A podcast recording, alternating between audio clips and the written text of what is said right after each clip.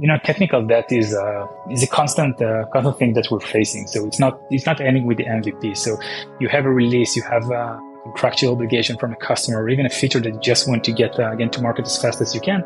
You always need to make that you know, trade off between do I want to finish it all the way around and like invest the engineering time in creating something that is going to be super scalable and as clean code as possible and can be easily to uh, to refactor later on, or we need to uh, uh, to run fast and, and, just do that. So we have a bunch of guidelines. No feature is being released without tests. No pull request is being approved without tests. My name is Ray Ravon. I'm the co-founder and CEO of Finout.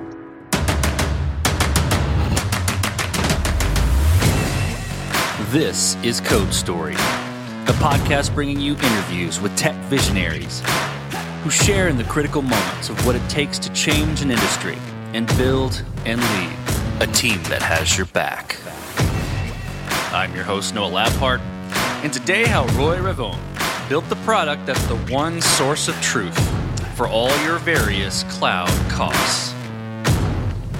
All this and more on Code Story. Roy Ravon's path to tech started in the Israeli military, like many other founders in Israel. In fact, the very first introduction he had to computers was when he joined the services.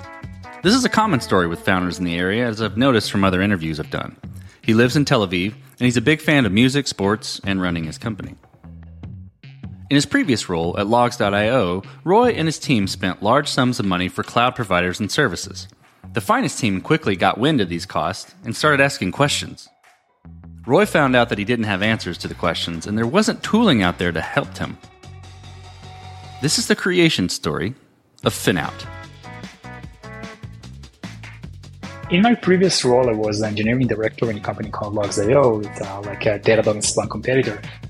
In Logz.io, we spent uh, lots of money running a super complicated cloud environment the more time that uh, uh, you know the time has passed, we started to, to pay more money for uh, the cloud providers and to pay more money for more cloud providers and more services. Right, so we started just by uh, running on AWS, and then some of the workload uh, shifted to Azure, and then we purchased uh, Akamai and Stripe and Twilio and Mailchimp, and you know a bunch of different services that all always increased and the finance department were uh, uh, you know coming to coming to us to ask us hey guys, why do we spend so much money for uh, for those services? Uh, how much do we pay for a specific uh, customer? What's the price of that feature? How can we be more competitive in the market?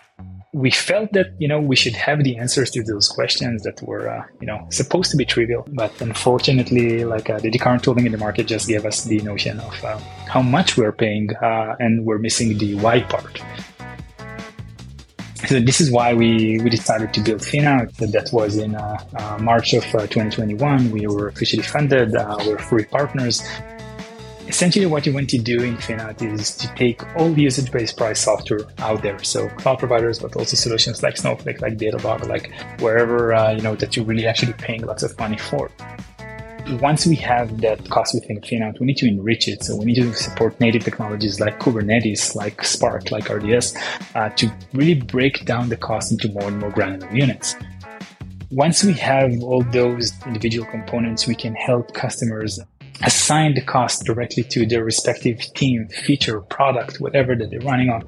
We can help them identify and create their unit economics. Uh, so instead of just looking at how much money do you spend for AWS, they can start to look at how much money do you spend per event, per click, per transaction, per gig, per whatever and we can help them tie those costs directly to their customers to understand their profitability margins and to help them actively save money on their entire spend uh, so they can be more profitable, uh, they can draw their path to profitability, and they can build better, uh, better cloud products.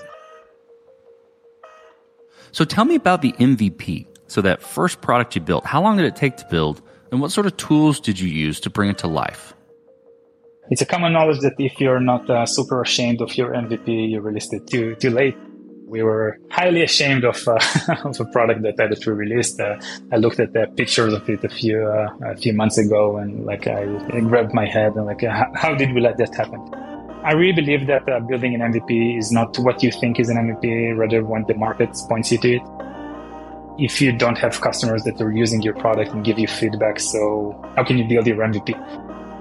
So uh, this was something that guided us from, from day one. We we gathered as many design partners as we can. We gathered as many folks that can just use the platform and give us constant feedbacks while we were actively developing. That allowed us to to get to a point that uh, we have a product that really worth money for uh, for customers uh, very early on because we were able to distill that uh, that feedback. So we built everything on AWS, everything on Kubernetes, as many managed services as we can. You know, we prioritize time to market more than anything. We try to use the modern technology, so everything is built on Node.js and on Python, running Spark jobs. You know, the entire technology behind the scenes is as modern as it uh, as it could be to really time to value. This is the only important thing when uh, when building an MVP. You alluded to some of these, but I'm gonna I'm gonna dig into them or open open up some space a little bit for decisions and trade offs that you had to make. So this could be technical debt, feature cut, releasing as fast as possible. Tell me about some of those decisions and trade offs you had to make and how you coped with those decisions you know, technical debt is uh, is a constant uh, of thing that we're facing. So it's not it's not ending with the MVP. So you have a release, you have a contractual obligation from a customer, or even a feature that you just want to get uh, again to market as fast as you can. You always need to make that you know, trade-off between do I want to finish it all the way around and like invest the engineering time in creating something that is going to be super scalable and as clean code as possible and can be easily to uh, uh to refactor later on or we need to uh, uh, to run fast and, and just do that. So we have a bunch of guidelines. No feature is being released without tests. No pull request is being approved without tests.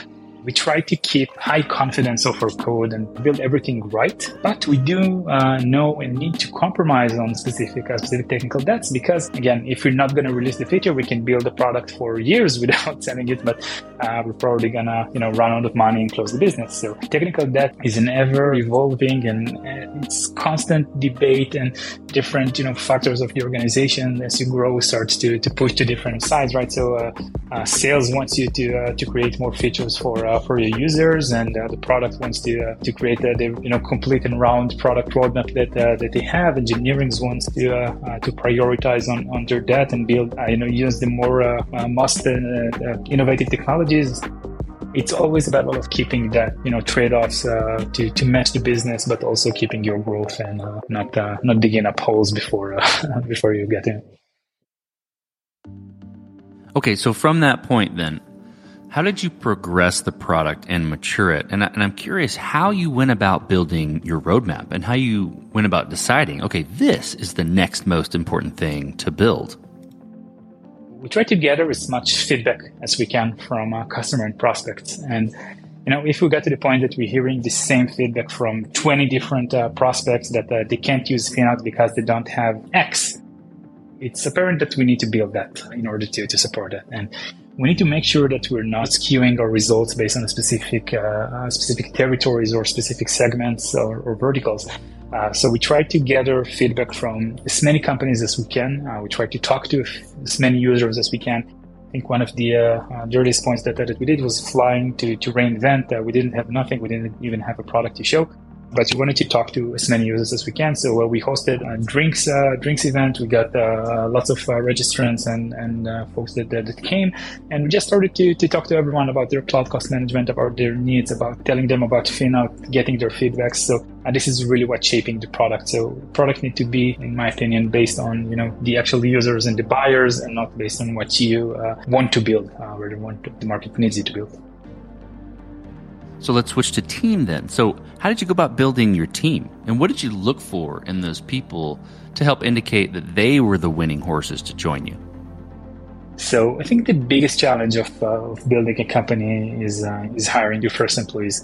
You know, when you just uh, just got funded, you have you don't even have a website, you don't have anyone who knows you uh, no one even heard your name. You haven't had a PR yet, and you need to convince someone to quit their job and come work for you, which is a really non-logical thing to do, right? You don't want to compromise. You can't compromise. Like the first 20 people need to be A-list. Uh, they're the one that's going to build your company later on. They're the one that's going to recruit uh, the next generation of employees. They're the one that's going to uh, create the culture, create the uh, the code base, create the guidelines, create everything.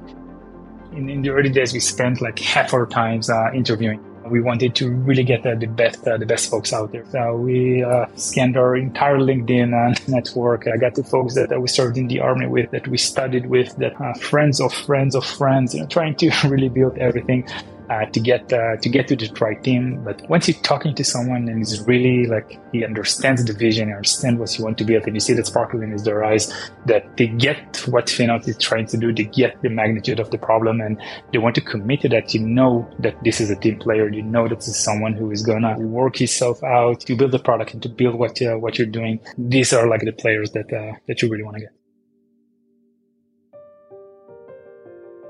Well, Roy, as you step out on the balcony and you look across all that you've built, what are you most proud of? You know, the first time that we're getting a quote from a customer saying that we saved him a bunch of money or uh, that uh, he is enjoying using the product, or when we're releasing a new feature that uh, you know we're starting to get uh, Slack messages from from a bunch of our customers saying, uh, "Thank you so much for releasing this. Is what we were expecting." Like these are moments that give you, you know, that give you joy, that give you pride, that you managed to build something, you know, as a company that is impacting the way that uh, the companies are consuming cloud cost and changing the day-to-day operation. And you know, you see daily users that are using something that uh, that you build. You see the employees coming to to the office that uh, that you built to spend time with one another and really create the culture of the company that you envision that uh, that you're going to build. Uh, those are the things you know that, that really keeps us and gives us the fuel to, to continue doing what we're doing. So let's flip the script a little bit. Tell me about a mistake you made and how you and your team responded to it. So I think uh, very early on, we focused the product on the wrong persona you know, what we're selling is going to be very appealing to finance. We talked to a bunch of CFOs, we talked to a bunch of VP finance, you know, to start and, uh, and pitch them Finout, and they were like super receptive of what we have to do. We figured out that there was uh, no really organizational buy-in to do something that finance wants. Uh, they just don't have that uh, that influence just by you know changing uh, changing the way that they, we, we, when we started to build the product like DevOps engineers, so we build a product that DevOps engineers wants to use. And when we started talking to DevOps, our convergence rate started to get through the roof is because that DevOps getting those questions from finance, and uh, we can help them deal with it, and we can help them build the product that we're actually wanting to use. Because uh, while doing the product and building it for finance, it was super intuitive, super simple, super fast, super easy to integrate. And the best way that DevOps wants to, to implement products now is to spend as few few times as possible to to actually integrate it and just get value uh, value super fast correcting that mistake and really changing uh, the way that uh, uh, that we did the right persona to to chase after, we we saw like great value, and it's uh, I think uh, one of the biggest mistakes that that we made early. Well, this will be fun, Roy. So, tell me what the future looks like for the product and for your team. Future is going to be amazing. We're building something huge here when we're thinking uh, thinking about the market, you know, the SAPs of the world really dropped the ball when it comes to usage-based pricing. This means that they could deal uh, really great with uh, uh with invoices that are just you know arriving once a month, once a year, uh, things that are being uh, contributed to headcount. Once we're starting to talk about instances that are built by the second and you know queries that are built by the gig, those solutions break. they can just get the invoice at the end of the month. They have no idea what's happened in between we see that the market is going towards more and more usage-based consumption. So more companies are offering their uh, uh, their solution as usage-based, and more companies are uh, more eager to buy this kind of software because it's easier for them to uh, uh, to run that procurement processes. And the way that we envision Finout is to be that next generation of ERP systems for, uh, for cloud native technologies. We want to be the system of record, you know, to aggregate all cloud spend, all expenses throughout everything that is, uh, uh, that is part of the cloud, that is not tangible assets. Uh, we're going to support that migration from uh, capex to opex and really be there to enable digital transformation for uh, for companies that not even halfway through that's the future that we envision for Finout. That's what we uh, that's what we want to build. Let's switch to you, Roy. Who influences the way that you work? You know, name someone or many persons or something you look up to and why. I'm not a big believer, you know, of uh, reading of uh, uh, super influential people that every uh, that everyone named. Uh, I want to get you know proper examples of people like you know and trust. Something that I try to do is uh, to keep uh, good relations with uh, uh with a bunch of uh, other CEOs, uh, you know, both that are a few months before me, a few years before me, a decade before me, and even folks that are a few months behind me or a year behind me. getting that support group really what's you know makes me makes me going because now I'm facing you know the most critical dilemma that I that I think about that's gonna really impact you know the, the entire future of him. And then you're consulting, you know, a CEO that's been in that dilemma just a few months ago, and it's like, it, it, it doesn't matter. it doesn't matter what you're gonna decide. Everything's gonna be okay. Just don't don't sweat over it. Just decide something that's better than not deciding at all having those kind of support groups and uh, this really impacts the way that I operate because I can have that folks that I, I know and trust and build that long-term relationship and I really much uh, I know base my operation on those folks rather than on people I read uh, um, in a book somewhere or read an article that they read. Okay, we talked about a mistake earlier, but a little bit different spin. If you could go back to the beginning, what would you do different, or where would you consider taking a different approach? when we started FinOut, something that was uh, very important to us was to uh, to work together. So uh, we hired uh, you know a shared WeWork space, and then we migrated to another shared WeWork space, just a bigger room, and we felt that you know it's uh, it was great, but it's not really giving us the the real office vibe and office sensation. And uh, after we found an office space of our own in Tel Aviv and we migrated to it, we immediately saw you know a change throughout the organization. So everyone was starting to really behave, you know, and work together as a company and to eat lunch together and to be a lot more open and to, to work together and play music and to talk. And uh, the entire atmosphere changed. And I think something that I would change is to get all in on an office as fast as I can to get an office that and invest money in an office that is big enough and convenient enough and uh, really accommodates uh, you know the way that uh, that the company is uh, is working and not spending too much time at WeWork uh, and not managing to to really generate that culture that uh, uh, that is only only going to happen when you have your own space. Well, Roy, last question. So you're getting on a plane and you're sitting next to a young entrepreneur who's built the next big thing. They're jazzed about it. They can't wait to show it off to the world. Can't wait to show it off to you right there on the plane. What advice do you give that person, having gone down this road a bit? Pick your teammates an idea is going to change. Uh, the way that you think about the idea right now and the passion, you know, the passion that you have for it is going to change. The constant things are your running mates, the co-founders that you start business with, the early investors can change every single person in your life uh, other than your uh, your investors in your company.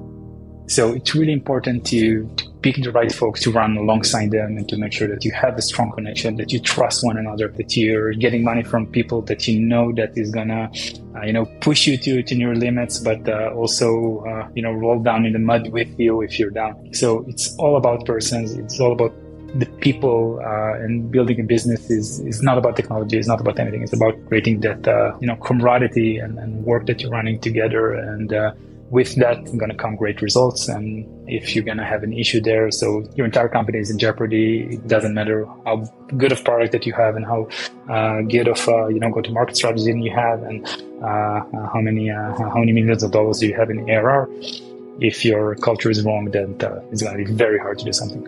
That's great advice. Roy, thank you for being on the show today, and thank you for telling the creation story of FinOut. And this concludes another chapter of Code Story. Code Story is hosted and produced by Noah Labhart. Be sure to subscribe on Apple Podcasts, Spotify, or the podcasting app of your choice. And when you get a chance, leave us a review. Both things help us out tremendously. And thanks again for listening.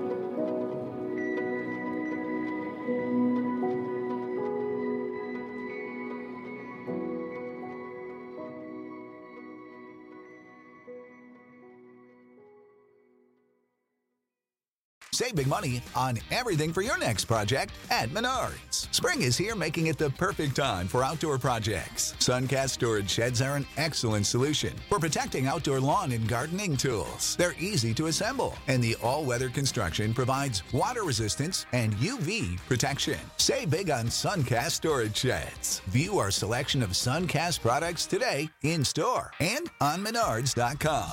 Save